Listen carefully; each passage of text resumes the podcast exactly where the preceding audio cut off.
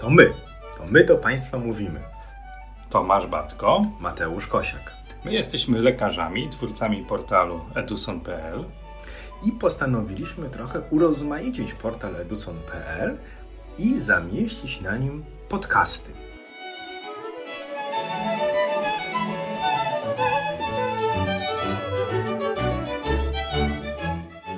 Dzień dobry. Dzień dobry. Czasami popadamy w pewnego rodzaju schematy. I na przykład takim schematem jest to, że głowica konweksowa to jest ta głowica do badania brzucha, a głowica liniowa to jest ta głowica do badania narządów położonych powierzchownie. Z wyjątkiem tego, że ta liniowa do brzucha może nam się przydać u noworodków, niemowląt. To jest pewnego rodzaju schemat. To prawda, ale my lubimy schematy. Schematy ułatwiają nam życie. To nie jest tak, że schematy są czymś złym. Gdyby nie schematy, wielu umiejętności nie udałoby się nam nabyć, nie udałoby się też ustandaryzować wielu procedur medycznych. W związku z tym chyba nie należy do końca walczyć z tymi schematami, aczkolwiek nie powinniśmy się też bać wychodzić poza schematy, wykraczać poza te utarte ścieżki, tam gdzie korzyść dla pacjenta będzie zdecydowanie większa niż nasze, często błędne, utarte przyzwyczajenia. Bo teraz pytanie jest takie, czy wychodzić poza schematy, czy rozbudowywać schematy? Bo ja jestem bardziej za tym, żeby nie tyle skorzystania z głowicy liniowej podczas badania USG brzucha u pacjentów dorosłych robić wykroczenie ze schematu, ale odwrotnie, żeby wbudować to w schemat. Ten podcast jest inspirowany historią, jaką miałem w zeszłym tygodniu, a mianowicie zgłosiła się pacjentka z powodu dolegliwości bólowych jamy brzusznej, pacjentka dorosła i oczywiście głowicą pierwszego wyboru jest głowica konweksowa, tylko ja już po kilku minutach głowicy konweksowej widzę, że nie ma problemu w trzustce, nie ma problemu w pęcherzyku żółciowym, w odtrobie, w nerkach przestrzeni zaotrzewnowej. I właściwie mógłbym stwierdzić, że moja robota jest już zrobiona o odwiesić głowicę konweksową, ale prawdziwy potencjał w tym przypadku tkwi w głowicy liniowej, która pozwoli mi określić, jak wygląda dystalny odcinek jelita cienkiego, czy ściana jest pogrubiała, jak wygląda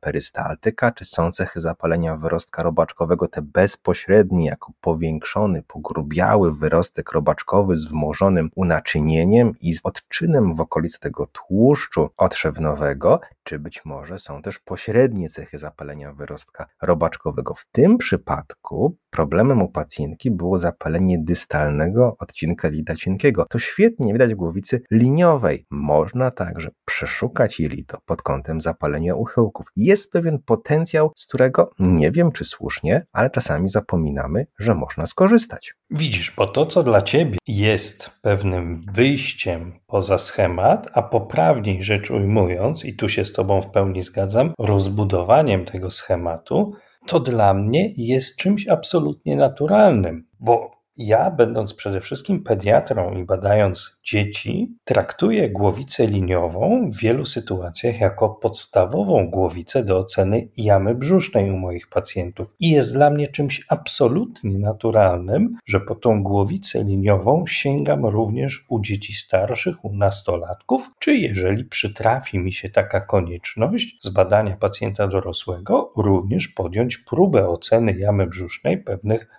narządu w obrębie tej jamy brzusznej, czy powłok jamy brzusznej, czy jelit za pomocą głowicy liniowej. To jest też trochę określone tym, czym my się na co dzień zajmujemy, bo rzeczywiście jest tak, o czym doskonale wiemy, bo wielokrotnie o tym rozmawialiśmy, że takim utartym schematem ścieżki edukacyjnej dotyczącej ultrasonografii jamy brzusznej jest to, że uczymy się badać brzuch, wykorzystując tylko i wyłącznie głowicę konweksową. Nawet są takie kursy z zakresu ultrasonografii jamy brzusznej, na których to do aparatów jest tylko przyczepiona głowica konweksowa, nie ma głowicy liniowej. I tłumaczy się to tym, że to jest badanie dotyczące pacjentów dorosłych i tu głowica liniowa się nie przydaje. Doświadczenie moje, nasze, wielu naszych kolegów są zupełnie inne. Bo tutaj nie chodzi o to, żeby sięgać po tą głowicę liniową, bo można można coś zobaczyć lepiej,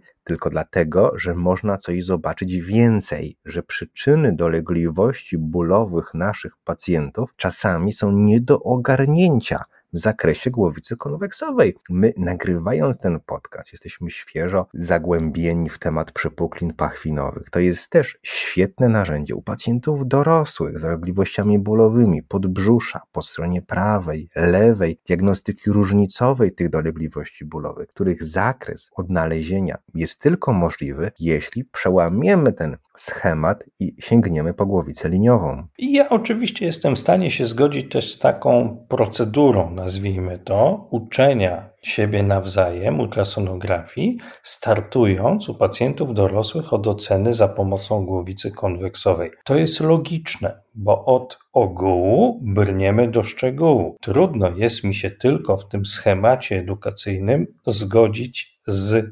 obowiązującym w wielu miejscach, to wspomniałeś faktem, że po głowicę liniową nie sięgamy na pierwszym kursie, podczas którego uczymy się ultrasonografii jamy brzusznej. Ja myślę, że im szybciej poczujemy różnicę w obrazie uzyskanym za pomocą głowicy konweksowej i głowicy liniowej, tym łatwiej będzie nam się oswoić z tym obrazem i tym szybciej opanujemy umiejętność obrazowania chociażby jelit również u pacjentów dorosłych, również tych otyłych, wykorzystując głowicę liniową, bo wbrew pozorom przy odpowiedniej technice badania można zobaczyć bardzo dużo, a na pewno więcej niż za pomocą głowicy konweksowej. No i dobrze, że o tym mówisz, bo tutaj znowu mamy pewien schemat myślowy, że znalezienie wyrostka u dorosłego to już jest tak trudne, a poruszanie się po ultrasonografii jelit to jest w ogóle dodatkowy element badania ultrasonograficznego jamy brzusznej, za których w niektórych przychodniach do opłaca się, aż to jest super hiper USG z oceną jelit. Jakie super hiper? To jest standard, to jest element badania ultrasonograficznego jamy brzusznej. Nie ma w tym żadnej wartości dodanej. To jest nasza praca. Ultrasonografia na to pozwala i z tego musimy korzystać. I my byśmy chcieli w pewien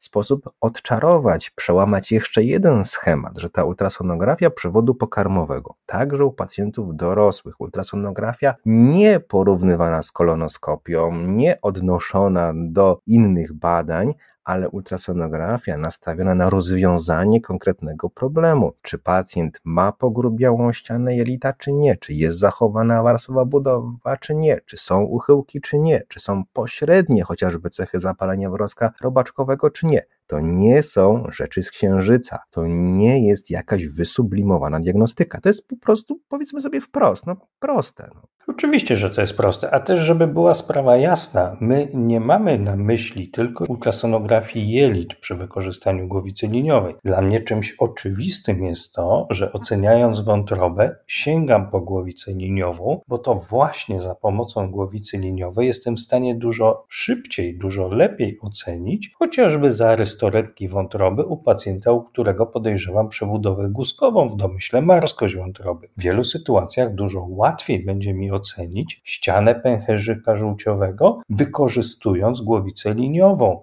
nawet u pacjentów dorosłych, bo pęcherzyk leży dość płytko, często dotyka wręcz otrzewnej i wykorzystując głowicę liniową mogę dotknąć tej ściany pęcherzyka żółciowego dużo dokładniej, dużo lepiej, zobaczyć cechy obrzęku wokół ściany, zobaczyć pewne zmiany, które są w ścianie. Za pomocą głowicy liniowej w końcu mogę obejrzeć zarys torebki nerki, badając od pleców bądź od boku te nerki u pacjentów dorosłych i ocenić właściwie echogeniczność kory nerki ocenić unaczynienie podtorebkowe w obrębie nerki, co u pewnej grupy pacjentów ma istotne znaczenie kliniczne. Podsumowując, głowica liniowa w ultrasonografii jamy brzusznej nie tylko u pacjentów pediatrycznych, ale i u pacjentów dorosłych niesie z sobą duży potencjał, a interpretacja tego, co ta głowica nam pokaże, wcale nie jest trudna, do czego my Państwa zachęcamy. Oczywiście ta pacjentka, o której wspomniałem w tym podcaście, zajęła mi troszkę więcej czasu niż standardowe badanie USG jamy brzusznej, ale potrafię sobie to zrekompensować satysfakcją płynącą z tego badania. Badania. I oczekujmy od ultrasonografów, z którymi na co dzień pracujemy, tego, aby były zaopatrzone w dwie głowice. Nawet jeżeli zajmujemy się tylko ultrasonografią jamy brzusznej u pacjentów, tylko i wyłącznie dorosłych, dbajmy o to, żeby były dostępne obie głowice, głowica konweksowa i głowica liniowa i nie bójmy się po te głowice sięgać. Powodzenia, działamy. Wszystkiego dobrego.